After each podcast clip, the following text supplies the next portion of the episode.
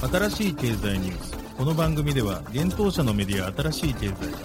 ブロックチェーン仮想通貨フィンテックに関する日々のニュース解説を平日毎日音声コンテンツでお届けしています。そして新しい経済ではブロックチェーン仮想通貨に関するニュース解説記事やインタビュー記事学習記事などのたくさんのコンテンツを掲載しております。ぜひ新しいひらがな経済漢字で検索してメディアもチェックしてください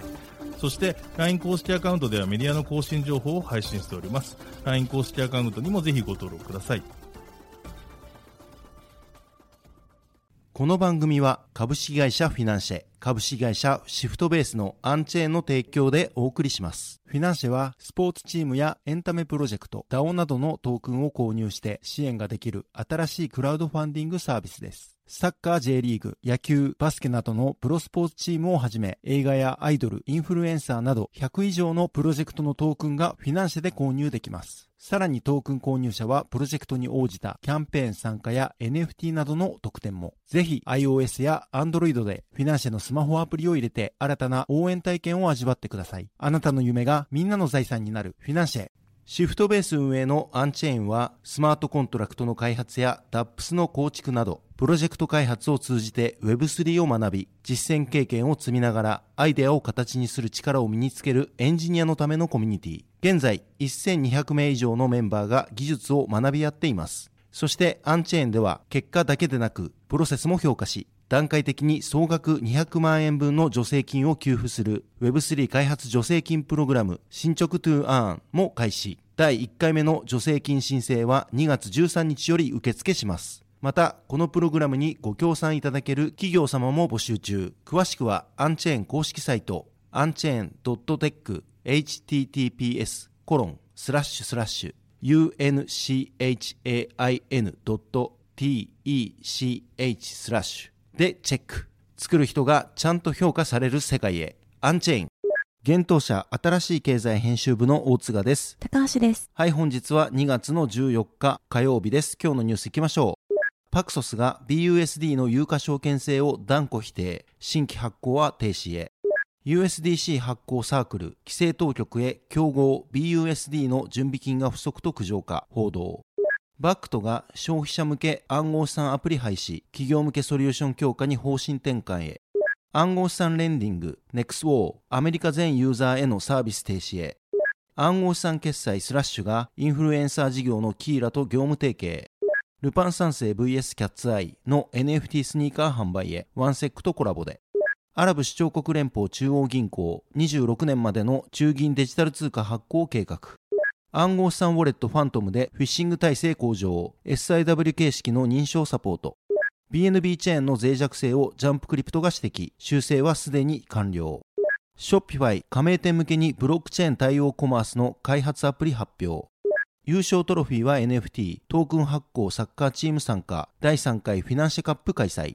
一つ目のニュースは SEC による BUSD の有価証券該当性を否定というニュースです。バイナンスのステーブルコイン、バイナンス USD、BUSD の発行を担当するブロックチェーンインフラ企業パクソスがアメリカ証券取引委員会 SEC からの BUSD 発行停止命令を受けたことについて SEC の主張に反対する旨の声明を2月13日に発表しました。その声明によるとパクソスは2月3日に SEC から強制措置への移行準備通知であるウェルズノーティスを受け取ったとのことです。この通知において SEC は BUSD が証券であり、パクソスは連邦証券法に基づき BUSD の募集時に証券として登録すべきだったと主張し、これについて認めるようパクソスに勧告してきたということです。この通知に対しパクソスは声明で、BUSD は連邦証券法に基づく有価証券に該当しないため、パクソスは SEC に断固として同意しません。私たちはこの問題について SEC スタッフと関わり、必要であれば精力的に訴訟する用意があります。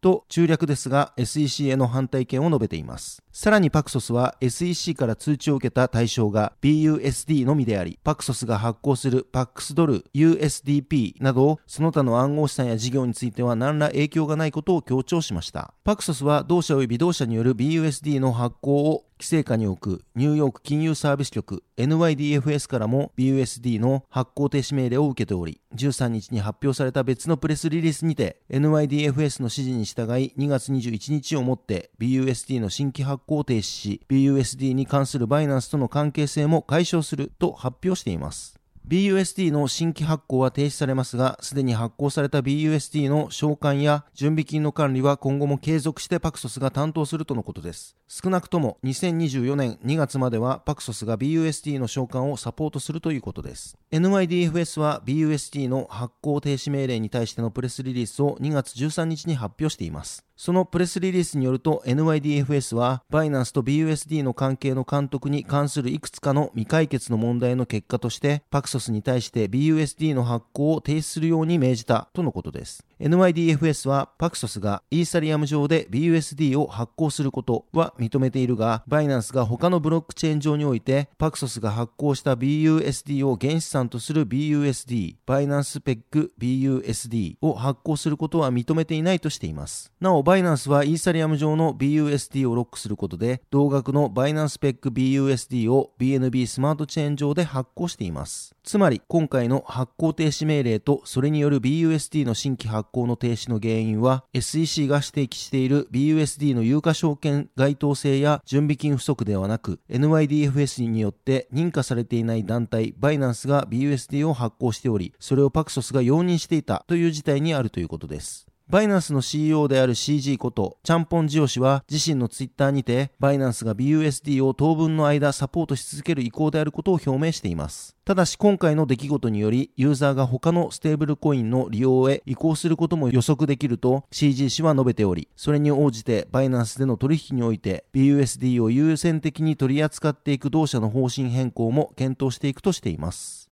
続いてのニュースはサークルが BUSD について NYDFS へ苦情かというニュースです。アメリカサークルが米ドルステーブルコインバイナンス US ドル BUSD の準備金について不備があるとして昨年秋に規制当局の NYDFS ニューヨーク州金融サービス局へ苦情を申し立てていたと事情に詳しい人物からの話としてブルームバーグが2月14日に報じました。サークルは時価総額2位の米ドルステーブルコイン USD コイン USDC を発行する企業です。同社が NYDFS へ苦情を出していた BUSD は USDC の競合となる時価総額3位の米ドルステーブルコイン。ンです。なお BUSD はアメリカブロックチェーンインフラ企業パクソスがイーサリアム上で発行する ERC20 規格の BUSD とそのトークンをバイナンスが保有しバイナンスの独自ブロックチェーン BNB スマートチェーンと BNB ビーコンチェーン上で同数発行する BUSD などがあります。報道によるとサークルは BUSD が裏付けとなる十分な準備金がないと示すブロックチェーン上のデータを NYDFS へ提出し警告を行っていたということです。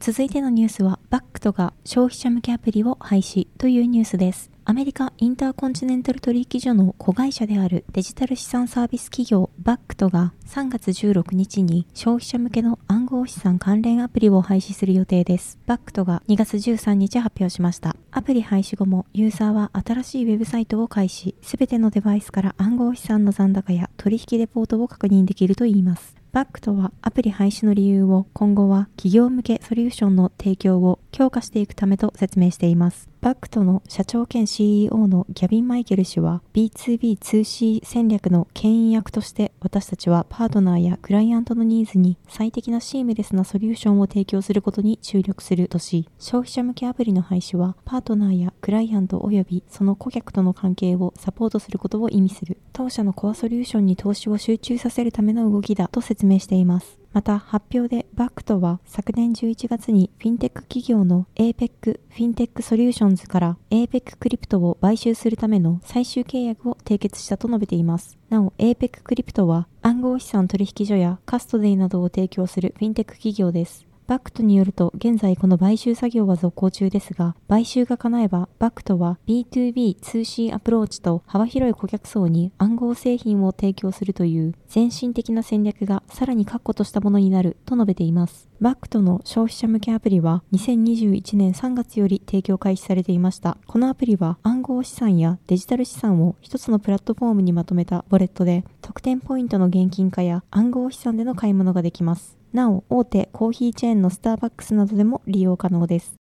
続いてのニュースは NEXO が4月1日までにアメリカ全ユーザーへのサービスを停止というニュースです。暗号資産レンディング企業のイギリス NEXO がアメリカのユーザーに対し暗号資産による利回り商品ターンインタレストの提供を4月1日までに停止します。なお対象となるのはアメリカ領土を含むアメリカ居住者すべてのアメリカユーザーだといいます。NEXO が自社のブログにて2月10日に発表しました。NEXO は昨年12月、アメリカ市場からの撤退を発表しています。段階的にアメリカ国内で提供するプロダクト及びサービスを廃止していくとしていました。今回はその計画の一部だとみられます。発表によると、ターンインタレストの停止後に、ユーザーすべての暗号資産預け入れの固定期間解除を行うといいます。NEXO はブログで4月1日までにご都合の良いタイミングで出勤計画を立てていただきますようお願いしますと知らせており、現状、アーンインタレスト以外の他の NEXO サービスには影響がないと続けています。また、未払いクレジットを持つユーザーへは、ローンの返済や担保資産の貸し出しのために十分な時間と告知が与えられると伝えられています。また、誤ってアメリカユーザーに認定された恐れのあるユーザーは、NEXO へ銀行口座明細や公共料金の請求書などの書類を提出することで更新手続きが行えるとのことです。アーンインタレストは2020年6月頃より提供開始されており、アメリカの投資家は NEXO に暗号資産を提供することで利子を得ることが可能になりました。しかし、2022年2月に SEC が同様のサービスを提供する企業に対して告発を行ったため、NEXO はアーンインタレストを新たに投資家に提供することを中止していました。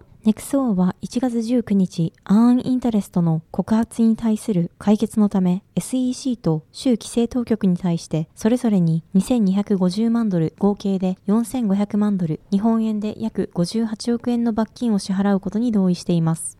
続いてのニュースは暗号資産決済スラッシュが ITI 及びキーと業務提携というニュースです。暗号資産決済ソリューションスラッシュ Web3 ペイメンツ提供のスラッシュフィンテックリミテッドが ITI 及びその子会社キーとの業務提携を2月14日発表しました。ITI はゲームアプリ開発やインフルエンサーマーケティング事業を行う企業です。昨年8月に同社は Baidu が提供するキーボードアプリしめじの NFT 販売を行い、コミュニティクリプト Simeji 内プロジェクトしめじ Web3 の共同運営を Baidu と開始しています。また、ITI 子会社のキーは YouTuber などのインフルエンサーを多数抱える事務所です。同社は Web3 領域に詳しいインフルエンサーらが参加する Web3 インフルエンサーエージェント事業キー Web3 プロジェクトも発足しているといいます。なお、新しい経済編集部は、スラッシュフィンテックリミテッドのファウンダー兼 CEO の佐藤慎介氏より、今回の業務提携について下記のコメントを得ました。キー社及び ITI 社の今川代表へ Web3 領域でのビジネス提案をしたのが昨年夏頃になります。同社の新規事業開発におけるスピード感は目を見張るものがあり、すでに今年に入り Web3 領域において複数のプロジェクトを開始していると聞いております。スラッシュとしては、この業務提携を皮切りに公式リセラーパートナーとして店舗及び様々なオンラインサービスへの導入営業をサポートしていただく予定です。スラッシュ Web3 ペイメントについては記事の方で詳しく説明していますのでそちらも合わせてご覧ください。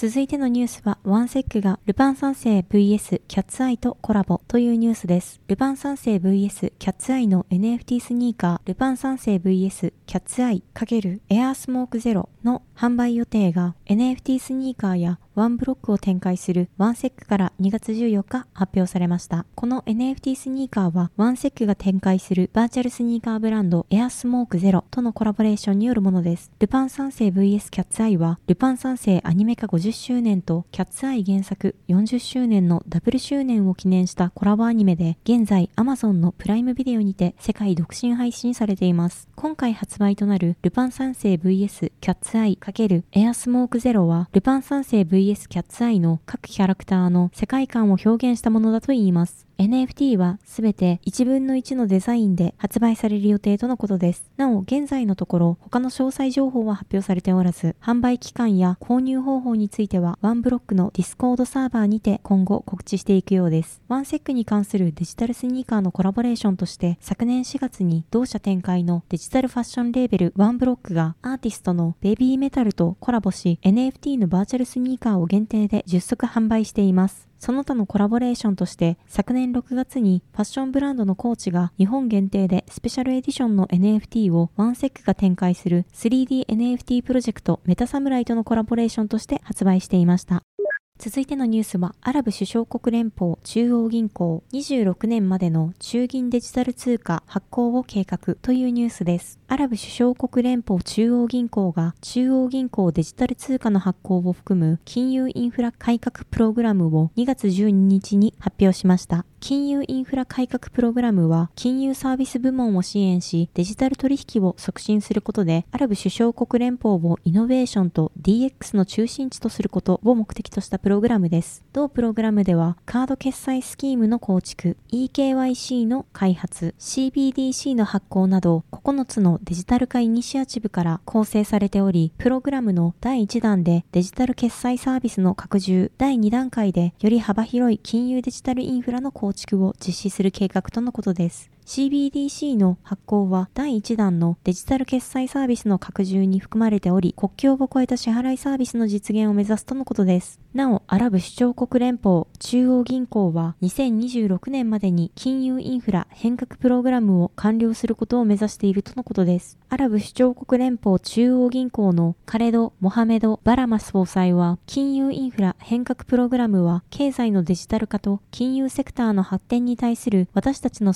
優れた指導者の方向性と願望を具現化したものです。私たちはパートナーと協力してプログラムを実施し、その目的を達成し、金融セクターにおけるデジタルサービスの導入を加速させ、優秀な人材を集めていきますとコメントしています。アラブ首長国連邦の首長国の一つであるドバイでは2月7日に新たな暗号資産規制が発表され、暗号資産事業者が遵守すべき要件が明確になりました。また、この規制により、モネロなどの匿名性を強化する性質を持つ暗号資産の発行などの活動が禁止となっています。また、アラブ首長国連邦中央銀行は2020年にサウジアラビア通貨省とともにホールセール型 CBDC の実証実験プロジェクトを実施しています。いました。続いてのニュースは、ファントムが SIW 形式の認証サポートというニュースです。ソラナブロックチェーンの暗号資産ウォレットとして知られるファントムが Sign in with SIW スタンダードと呼ばれる Web3 におけるユーザー認証規格のサポート開始を2月10日に発表しました。一般的に暗号資産ウォレットで DAPS 分散型アプリケーションに署名してサインインする際、ユーザーは使用しているウォレットの秘密鍵を用いて署名することで DApps に対してウォレットを所有していることを証明する仕組みです。しかしこの形式のサインインには脆弱性が指摘されていました。それはあるドメインが別のドメインになりすまし、ユーザーに署名させることで署名に利用用したメッセージを取得し、他のウェブサイトに勝手にサインインすることで、個人情報を盗み見ることができるというものです。SIW スタンダードはこの脆弱性に対しての解決策であり、先ほどお伝えしたタイプのフィッシング被害を防止できるものとなっています。SIW スタンダードに準拠した署名は、署名を要求しているドメインや署名を実行するユーザーのアドレス、タイムスタンプを確認することで、ドメインのな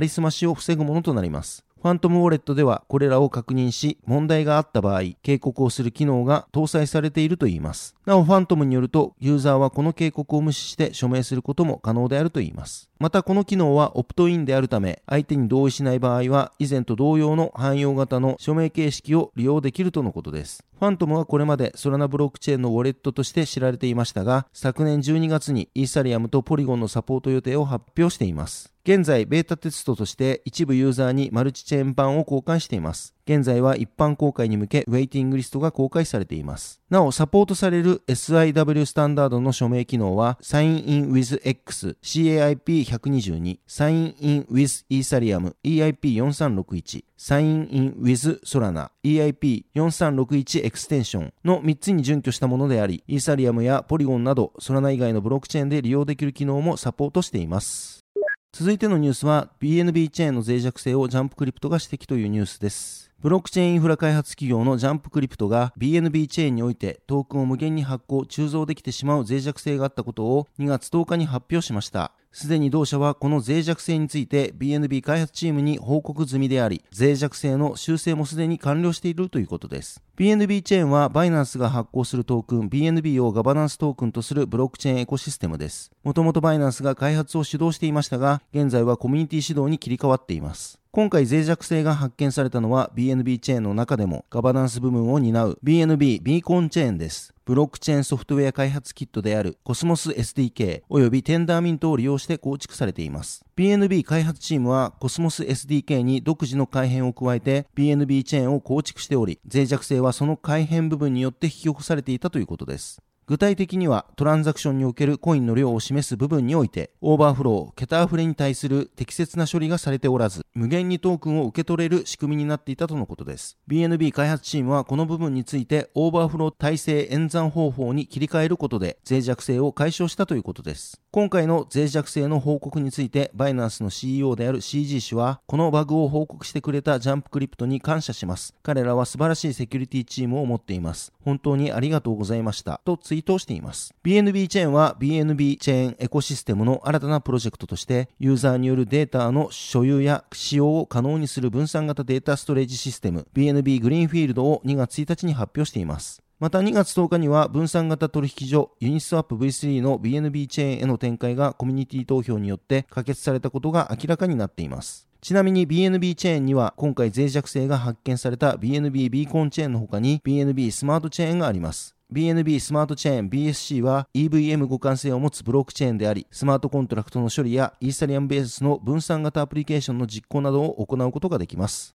続いてのニュースは、Shopify がブロックチェーン対応コマースの開発アプリ発表というニュースです。EC プラットフォーム Shopify が同サービス加盟店向けにブロックチェーン対応コマースを構築するための開発アプリケーションの提供開始を2月10日発表しました。今回 Shopify が提供開始した開発アプリとして NFT 配布、トークンゲーティング及びロイヤリティ暗号資産決済といった主に3つが紹介されています。まず NFT 配布のアプリでは加盟店が Shopify で独自 NFT をミントし Shopify ストアからその NFT を販売できるとのことです。また、加盟店は NFT の無料配布や顧客へのエアドロップ、実物製品販売の際に無料 NFT を含めるなどといったことも可能だといいます。次に、トークンゲーティング及びロイヤリティのアプリでは、加盟店が顧客保有の Web3 ウォレットの内容に基づいて、Shopify ストアでロイヤリティを強化したり、NFT 保有者に対して限定製品や特典、メンバーシップへのアクセスを提供できるとのことです。そして暗号資産決済のアプリでは、加盟店が管理画面の支払いページにて暗号資産決済を有効にすることで、海外大手暗号資産取引所のコインベースやクリプト .com などが提供する暗号資産決済サービスと連携できるとのことです。なお、Shopify 決済アプリを通じて NFT を販売する加盟店は、販売する前に Shopify から承認を受ける必要があるとのことです。また、Shopify では今年1月より Venly Shopify NFT というアプリを提供しています。このアプリを利用することで、加盟店が知識がなくとも簡単にアバランチブロックチェーン上でミントした NFT を設計、ミントし、販売が可能になっています。また、2021年10月に Shopify は、ブロックチェーン技術提供の Venly と NFT 販売機能を共同開発しており、Shopify プラスをサブスクライブしている事業者が、ポリゴンの NFT を発行し、発売できるようになっていました。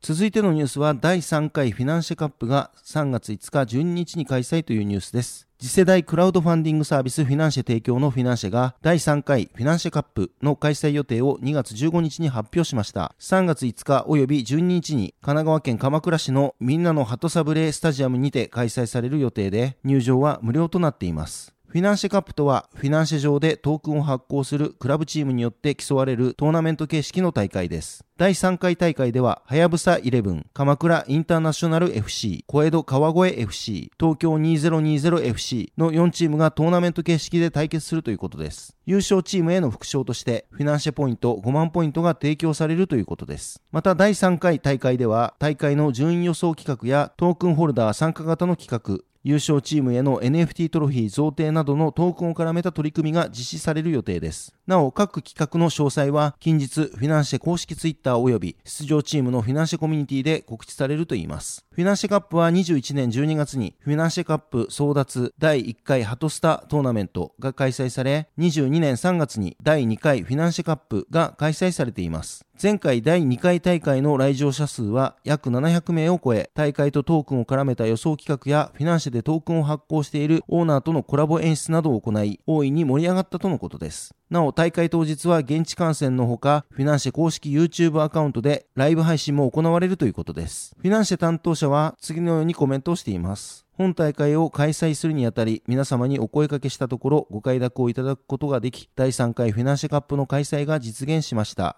前回大会は700名を超える方々にご来場いただき、シーズン開幕前の新しいサッカー大会として大盛況で終えることができました。今大会では優勝チームへの商品とともに各チームのトークンを保有されている方もご参加いただけるコンテンツや優勝予想企画を予定しております。ぜひご参加ください。とのことです。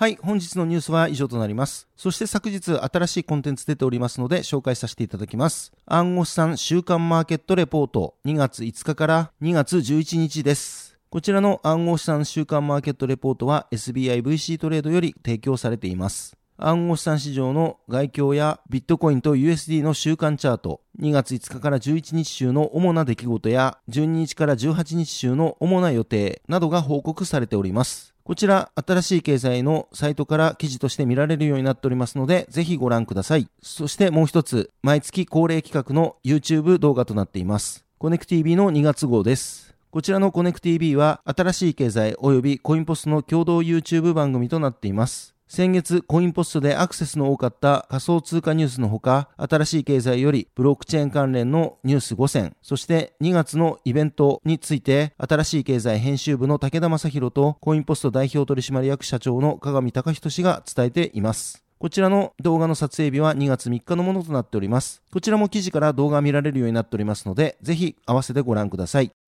はい、このように私たち新しい経済編集部では、ブロックチェーン暗号資産に関するニュースを平日毎日ラジオで配信をしております。本日ご紹介したニュース、コンテンツはすべてサイトの方に上がっております。ぜひサイトの方も見に来てください。新しいひらがな、経済漢字で検索して見に来ていただければと思います。それでは本日はありがとうございました。ありがとうございました。